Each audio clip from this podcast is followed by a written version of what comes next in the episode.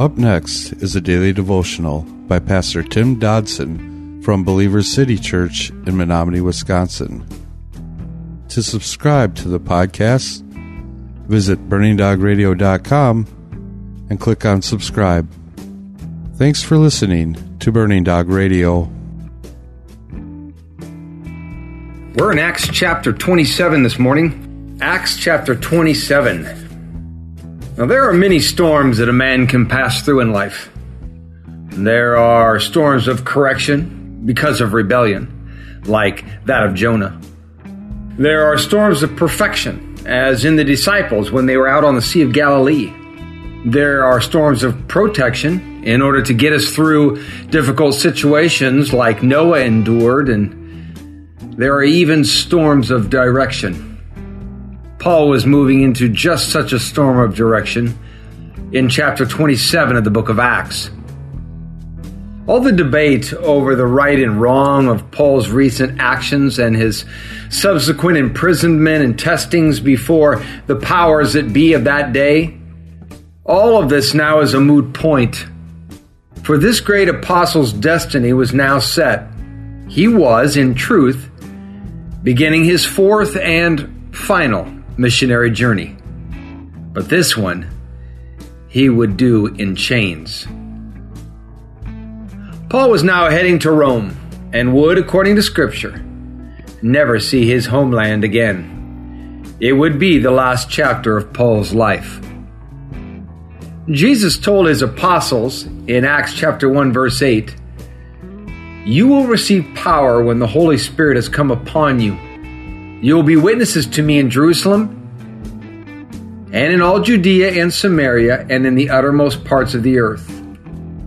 Paul was now going to fulfill the last part of the Lord's promise as he heads off to the uttermost parts of the earth.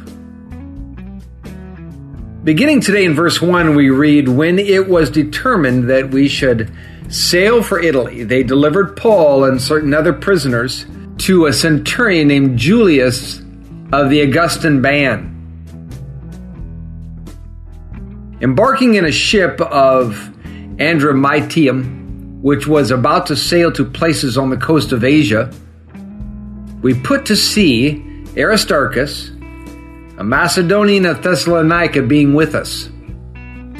The next day we touched at Sidon Julius treated Paul kindly and gave him permission to go to his friends and refresh himself.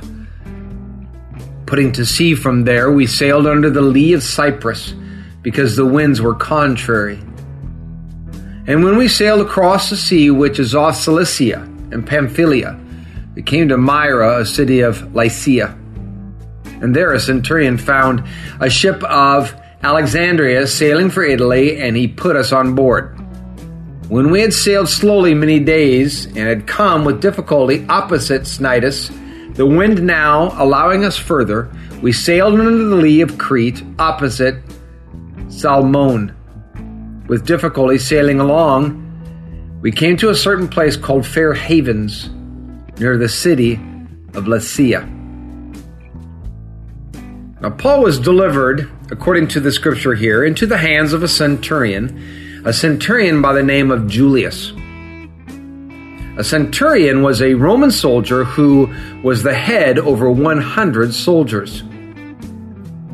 The New Testament has several centurions who played important and rather commendable roles in Christianity. It was a centurion who came to Jesus to get healing for his servant. Cornelius, the first Gentile convert, he was a centurion. And it was a centurion in charge at the cross who murmured those immortal words, quote, surely this was the Son of God, end quote.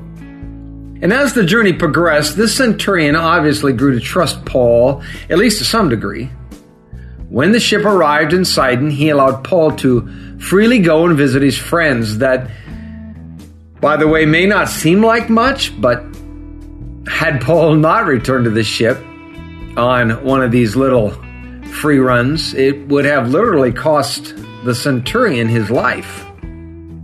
The next steps, the text steps us through the journey with some great historical accuracy. So we read port by port how Paul was now moving closer to Rome. That was a daily devotional by Pastor Tim Dodson from Believer City Church in Menominee, Wisconsin. For more information on Pastor Tim Dodson or Believer City Church, visit believerstogether.com.